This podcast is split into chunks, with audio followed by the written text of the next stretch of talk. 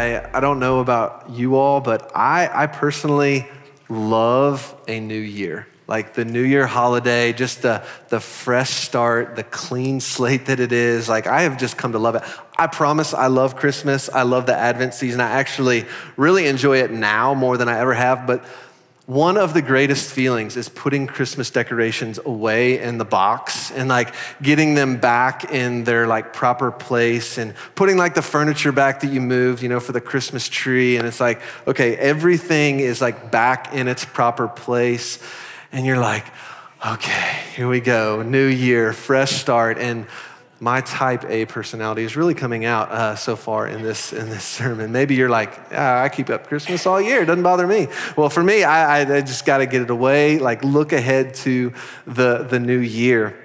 And one of the things I love about like this, the, the fresh start, a new year in the season, is the opportunity, just kind of the natural tendency to reflect, kind of to reflect back upon your past year you know, to think about, oh, these are the things that I learned. These are the ways that I've grown. And if you don't do that, I really encourage you to do that. Kind of reflect back upon the previous year. But maybe more importantly, is to, to reflect upon the year ahead, to kind of look to the year ahead and just begin to dream, begin to think about what is going to happen in the year to come.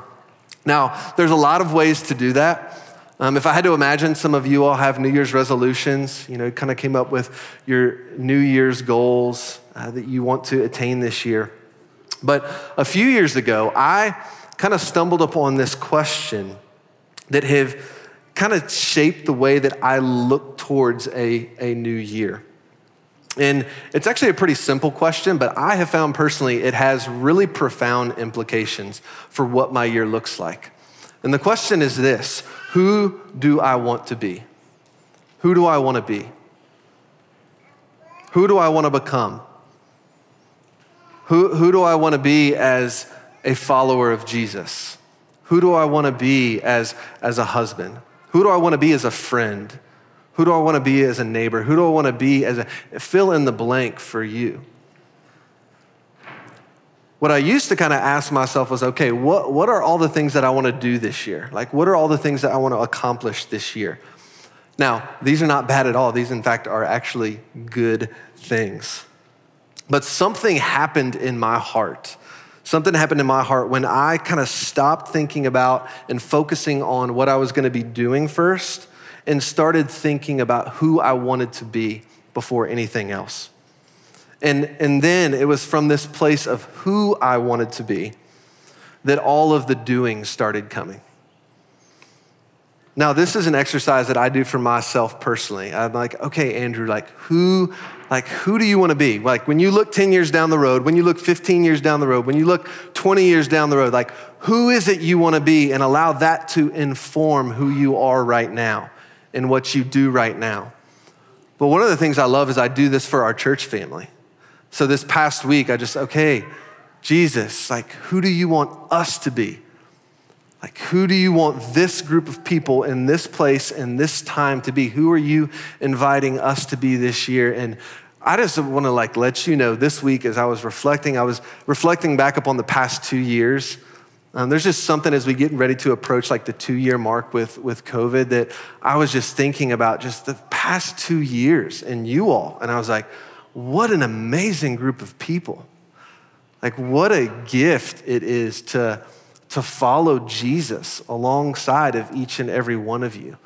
I was like, how faithful and steady do you have to be to, to be sitting in these seats right now after the past two years that we've had? It takes a faithful, steady, devoted person to, to endure the, the last two years of just difficulty that we've faced. And so I, am just honored and thankful that I get to stand up here alongside of Brandon and, and, and minister to you and, and pastor you and shepherd you. It is such a gift that I, I, I try not to take for granted. I love you all deeply, and it's been fun just this week to reflect. I'm like, wow, you all are amazing. The ways that Jesus has come out in you, has, has birthed life in you in a two year period that has brought an onslaught of difficulty. And so, one of the questions I was asking as I reflected back and then started to reflect ahead okay, Jesus, like, who do you want us to be? Like, who do you want us to be? And, and, honestly, like we would be here all week long if, if we like answered every facet to that question.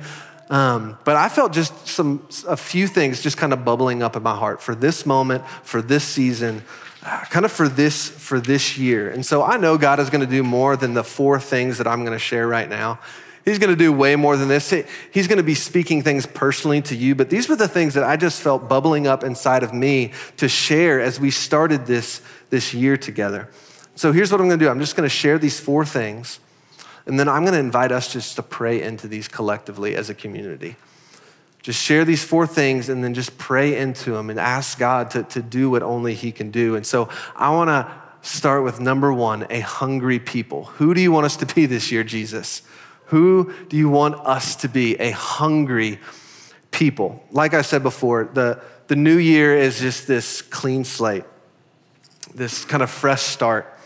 And I think it's a natural time to just kind of assess okay, this is what my life has been about, and this is what I want my life to start being about.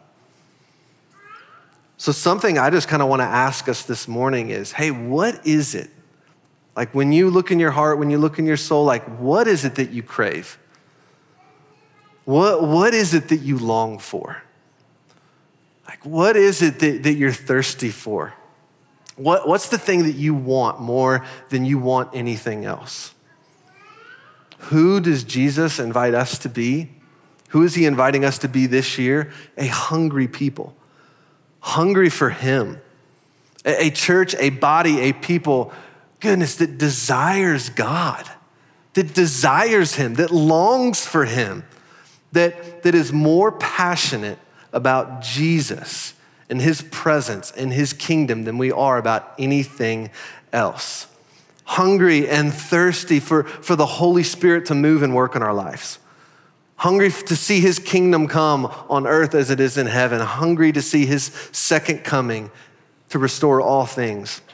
Now, if you're anything like me, there are moments that this is true about me. Like, I'm like, yes, God, you are the most important thing in my life. And then there are other moments where it's not true. Now, I, I, want this to be the dominant narrative of my life.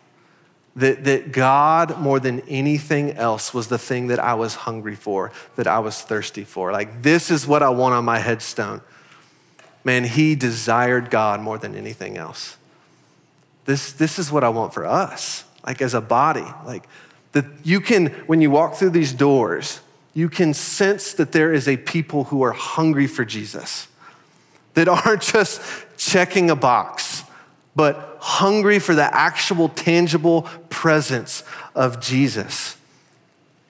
Now, if you're anything like me, you're confronted with your flesh and its desires, your sinful nature daily, weekly, and I would probably argue hourly. Man, am I confronted by the opposite of what I just described. Man, how quickly I'll turn my gaze uh, to possessions, where I'm like, oh, just get fixated on, on that thing, that, that, that new, whatever it is for you. Or I'll start having my attention on, on pleasing people where it's like, oh man, I can just get consumed with thought about pleasing people. It's like, okay, is my first instinct, God, what, what, what do you say about me? Like, who do you say I am? What do you say about me, God? Before you think about what that person thinks about you or what this person has said about you, may the dominant narrative of our lives and our story be like, God, who do you say we are? Who do you say we are? Because that is the most important thing. And I promise you, it'll be the most life giving thing that you do. Man, how frequent my cravings and hunger are for the things that one day will pass away. Like just fleeting things. And I just so quickly, I'm like, I get satiated by, by lesser things. Now, let me say this this desire in you, I, we all have it. Like this desire to, to be fulfilled, this desire to like find joy and meaning and purpose, that desire is not evil. Like that desire is in each and every one of us. But it's a God given desire. But the only thing that will fill it, the only thing that will satisfy it, is the one who put that desire there in the first place God Himself. And let me just state this like the tension, because I think this tension is always going to be there a little bit until one day. Like it's going to be there a little bit until eternity. Until Jesus, the second advent of Christ comes. Like there's always going to be that, that just like little bit of longing for more, and that's, that's okay. It's going to be there until he returns, until the fullness of his joy, the fullness of his presence is unleashed in the new heaven and new earth. But it's in that in between time, with that tension, it's where are we looking to satisfy that longing? Like, what are we looking to fill that void? Is it, is it Jesus? Is it his presence? Is it his goodness? John Wesley, the 18th century theologian, said this. He says, Nothing short of God can satisfy your soul. Nothing short of God. Nothing short of God can satisfy your soul. Who do you want us to be, Jesus? Ah, a people who have an appetite and a hunger for the things of heaven. I can remember when uh, Keela and I, that's my wife, if you don't know my wife, two kids up front, um, did Whole 30. If you don't know what Whole 30 is, it's this horrible thing where you, you can't eat anything good and you eat only things that are supposedly good for you. And I can remember people telling me, they're like, hey, heads up, and, and reading about it. Man, you, you're addicted to sugar and you're going to feel it in that first week. And I was like, ah, addicted to sugar? Like, that seems a little strong. Like, I don't think I would be addicted to something like sugar. Well, I get about three days in. And you know those mug shots you see like on the nightly news? Like, or like the mug shots, like Metro Nashville, the police department, they like post, and you're like, ooh, that person's looking rough. Like, that was me. I was on the struggle bus. And what I realized was I, I needed deprogramming a little bit. You see, like, my body had gotten used to things, my body was being satisfied on things that ultimately weren't what my body actually needed. I was being satisfied on things that weren't actually fulfilling and good for me. Now, I don't know if you can see where I'm going with this metaphor. We do this on a number of levels. And I, I, believe, and it's true in my heart, if I had to believe it's probably true in your heart too, we do this on a soul level. On a soul level, what we do is we become satisfied with lesser things. And we don't even really realize we're doing it. You just kind of become lulled to sleep where your evening routine is much more uh, uh, about something that isn't going to fill your soul.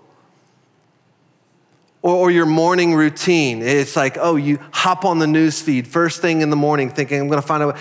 It just doesn't fill your soul, it just doesn't satisfy. And I love moments like these new year, fresh start, where you can just hit the reset button reassess, think about, okay, who do I want to be? Now, there's going to be this really amazing opportunity starting on January 31st to, to, to realign your spiritual taste buds with the things of heaven. But I love that God's word speaks to this. And just so you know, you're like, there's four. He's going a little long on this one. This is my longest one. We're going to get to number two in just a second. But God's word, it, it speaks to this in a number of different places. So, Jesus, think about Jesus, his Sermon on the Mount, and he's going through the Beatitudes, right? And then he says, Hey, blessed is the one who hunger and thirst for, does anyone know it? Righteousness. For they are the ones that will be filled. Psalms 107, verse 9, it says this it says, For he satisfies the thirsty, and he fills the hungry with good things. My, my question is Is there that space? Is there that void? Is there that hunger for God to fill this year? I want to invite you to turn with me to Philippians, Philippians chapter 4. There were a couple passages in Philippians that really just jumped out at me. The first one being Philippians chapter 4, verse 8. If you're taking notes, write that one down. I love this verse, Philippians chapter 4, verse 8, because I think typically when we think about something like hunger, like in the spiritual sense, or like thirsting, we think about emotion, we think about all this emotive things. But what I love about Philippians chapter 4, verse 8 is hunger being connected to your mind, it being an act and a discipline of the mind. So this is what Philippians chapter 4, verse 8 says it says, Finally, brothers and sisters, this is Paul speaking to a, a small church in a city of Philippi. He says this whatever's true, whatever's noble, whatever is right, whatever is pure, whatever is lovely, whatever is admirable, if anything is excellent or praiseworthy, think about these things. Think about these things. Think about the things of heaven. Think about the things of God. Think about the things that are pure and lovely and good. Meditate on them, hunger for them, thirst for them. Now let's turn back actually, Philippians chapter 3, verses 17 through 21. Philippians chapter 3, 17 through 21. This verse just spoke to me deeply this, this week. It says, Join together in following my examples, brothers and sisters, and just as just as you have us as a model, keep your eyes on those who live as we do. And I just want us to pause right there. Keep your eyes on those who live as we do. Something that just kind of jumped out at me. This is, this is a freebie right here. Just the need for, for people in our lives who are examples to us, like mentors. If you don't have a mentor, if you don't have someone you spiritually look up to, may this be the year that you find a spiritual mentor like someone that you can look at and you think, I, I love the way that they're following Jesus, and I just want to learn to follow Jesus by being around them. It will pay so many dividends in your life. And this is Paul saying. He's like, hey, remember my example of following Christ, of what it looks like? Just do what I do.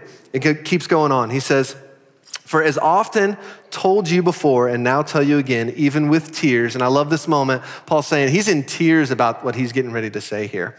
He says, Many live as enemies of Christ, the cross of Christ. Their destiny is destruction. Their God is their stomach, and their glory is their shame. So their mind is set on earthly things. Their mind is set on earthly things, but our citizenship is where? It's in heaven. And we eagerly await a Savior from there, the Lord Jesus Christ. Now, a couple of lines really jumped out to me from this. He says, Hey, those who are opposed to God, those who are just deciding not to follow Jesus, who are deciding to live in sin, their God is what? Their stomach. I was like, What? Just caught my attention like this. Their God is their stomach. Hey, sweetheart. You want to preach? Come on, sister. It's okay. It's okay.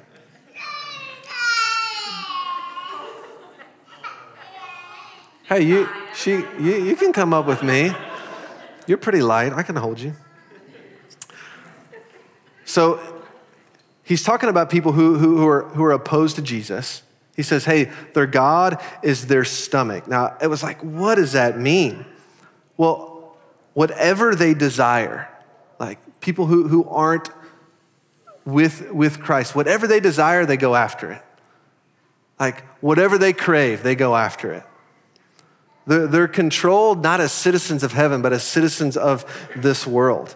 So they're controlled by just their desire more than anything else. I don't know if this sounds familiar with the culture we're swimming in. Like, whatever you desire, whatever you want, hey, yes. If it satisfies, like, go for it. If, if it feels good, like, go for it.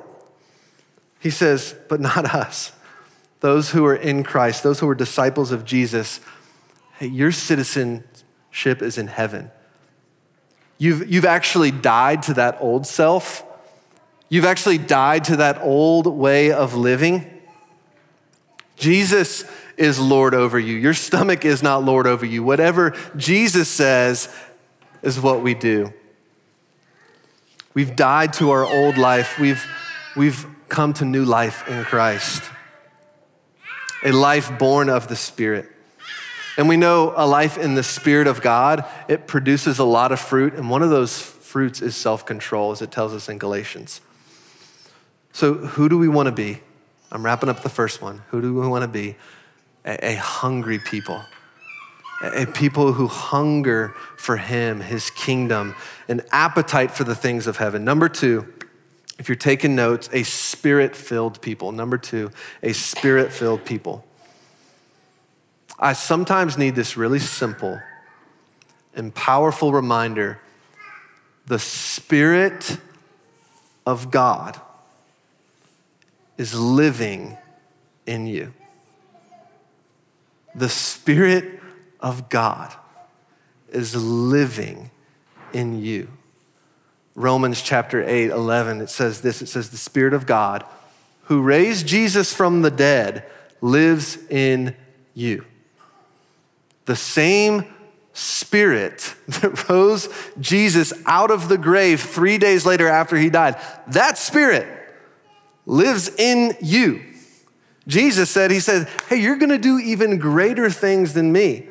Not because we're smart, not because we have a great game plan. Why? Because the Spirit of the living God is in us. Who do you want us to be this year, Jesus? Not just the hungry people, but a spirit filled people, like a body, a church that leans upon the strength of God, that's desperate for the Spirit of God, that manifests the gifts of the Spirit among us and in us for the, for the good of the body and for the glory of Him. Who are you calling us to be? A spirit filled people. Now, I was thinking to myself, okay, like, what does this look like? Like, what does a spirit filled people look like? And a lot of things I could name, but the thing that came to mind was a place of freedom, like a place of freedom. People who are operating out of the, the power of God's Spirit are experiencing freedom, and I don't just make this stuff up. It's from God's word. Second Corinthians says this says, But whenever anyone turns to the Lord, the veil is taken away. Now listen to this. It says, Now the Lord is the Spirit, and where the Spirit of the Lord is, there is freedom. The Lord is the Spirit. Where the Spirit of the Lord is, there is freedom. And I'm like, Lord, like, let this place be a place of freedom. Freedom. Where people can just truly come as they are. Like, with all the wounds and all the brokenness from the week that we've just had out in the world. It's like, may this be a place where people can just come as they are and find freedom in Jesus like actual freedom in Christ, life in Christ. That when we come in here from, from a, a week of just, I think sometimes being beaten and broken down, we come not as a group of kind of like perfect people with the polish on, but we come in here like we're broken. We're in need of you, Jesus. We're a group of imperfect people who are desperate for the Spirit of God. May we just be desperate for the Spirit of God to like have his reign in this place this year. And I, I, believe, I believe Jesus is inviting us into just more than we could ever fathom or imagine. Like there, there are more depths to life in God than we will ever be able to mine. Like there is more life in God for each and every one of us. If there is a hunger and if there is a desire for the Spirit of God to dwell and be in this place. So that's number two. Number three, a welcoming people. So, number one, a hungry people. Number two, a spirit filled people. Number three, a welcoming people. Now, there are so many things that are attractive about Jesus. I, I, love who he is in so many facets, but I love the fact that Jesus welcomes everybody. Like everyone has a seat at Jesus' table. But it's not just that he welcomes everyone, is that he searches out anyone. He goes out of his way to notice the people on the edges. He goes out of his way to, to, to, notice that person that no one else notices. He goes out of his way to reach out to those who feel marginalized in society. Now, Jesus did this so much, he got criticized for it over and over and over again for it. So he reaches out to, to the leper, and people are like, What are you doing? He's unclean. Or the way that he would treat women Like the way that he would treat women with respect and honor and dignity in such a way that wasn't uh, allowed in their culture. Even one of his closest friends, one of his disciples, Matthew, a tax collector, he was considered an enemy to the Jewish people. And Jesus says, Hey, you, who everyone else hates, I want you to have a seat at my table. Like, this is who Jesus is. And this is who Jesus invites us to be. Like, people who have a, a lens of compassion and love. Jesus, he wanted people into the family of God. That's why he came. He wanted people in his family. I, I, want this to be our posture on Sundays here, Clinton Street, Marathon Music Works. Like, we, we are a welcoming people. We, we notice the person who has no one else to sit with. We, we don't come in here thinking, okay, how is this going to serve me? But we come into this space on Sundays and think, okay, how, how am I going to serve others? Like, how am I going to be the hands and feet of Jesus in this place? How am I going to be an encouragement to someone this morning that needs encouragement? How am I going to have the eyes to notice the people on the outskirts that don't have a place to belong? Who am I going to invite to house church this week that doesn't have a place of belonging? Number one, a hungry people. Number two, a spirit filled people. Number three, a welcoming people. And number four, we're going to land the plane open handed people who will not play it safe. Open handed people who will not play it safe. Each week we say our mission. You could probably say it with me right now. We exist to love God, love people, and awaken a movement, right? We spend, and we can spend a lot of time and energy on those first two loving God and loving people. And I think we can sometimes forget that, like, great commission call from Jesus. He says, Hey, here's the call. And this is a call for everybody. This isn't a call for just pastors. This is a call on every disciple of Jesus. I want you to go and I want you to make disciples of all nations. We, we've been invited, we've been commanded to, to awaken that movement that Jesus began 2,000 years ago. It is why we exist. Like, it is why we exist as the church. And there are times where I think I'm speaking to myself. I get a little too comfortable. I get a little too focused on myself that I forget why I even exist. Jesus wants to use us. Jesus, he wants to work through us. Why? I don't know. I don't know why he chose us. We're imperfect, broken people, but it's who He chose us to use us to reach the world. And sometimes I can get so close handed, so stuck in my ways, not willing to take risks. And I was reminding myself of our roots as a church family. Like, we were planted in this city to reach people who don't yet know Him. We were planted in this city to reach people who weren't yet following Jesus. It's why we decided to meet in places like bars and music venues. Because we wanted to be a people who were about reaching the lost and willing to be open handed about everything. Like, everything, Jesus, is yours. We will not play it safe. And so this year, just as a marathon family, I'm saying, hey, will you be open handed with me again? Will you be open handed with, with your life, with your time, with your finances, and say, Jesus, like whatever you want to do here with, with this group of people, we're yours. And if that's a risk, we'll take it. We're not going to be stupid, but if you're inviting us to take a risk, we'll take it. Because we are about awakening the movement that Jesus began. Now, who is Jesus inviting us to be, okay? a hungry people.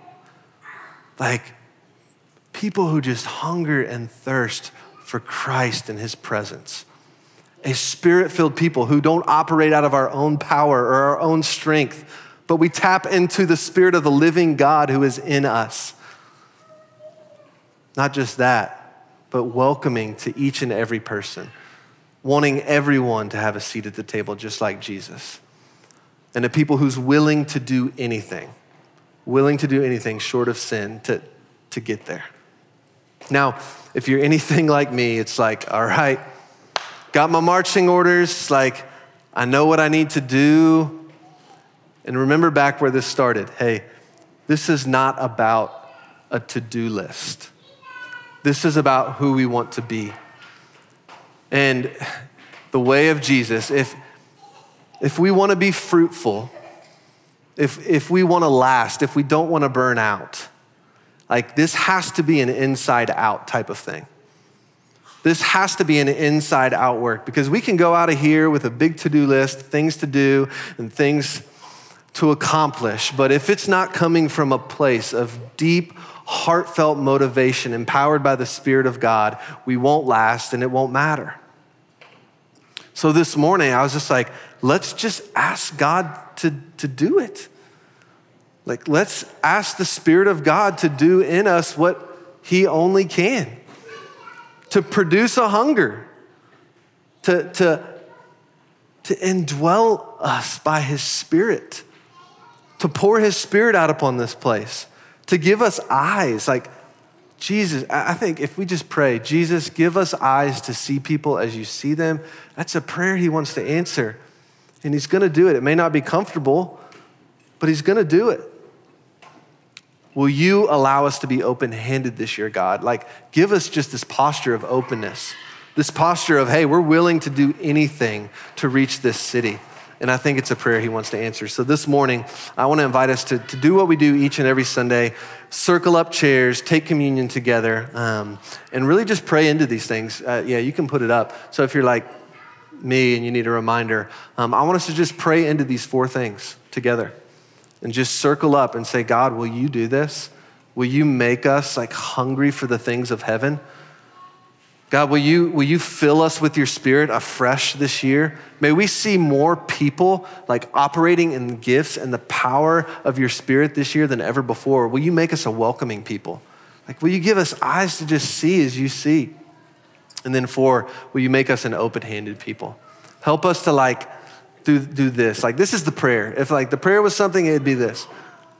Whatever, whatever you have for us, Jesus. Like, that's, that's the prayer this morning for, for number four. So I'll invite us to circle up chairs. Uh, you can get with people around you and then just spend some time, just popcorn around. If, if a couple people want to pray, if one person wants to pray, if you all want to pray, pray. This is what this is what we do. And we don't come to just consume, we come to participate. And so I want to invite you to circle up your chairs and let's really lean into this. Let's really uh, if you don't have a spot, just just find someone around you. If you see someone that needs a spot, invite them to join. Uh, but let's let's pray and then take communion together as a family.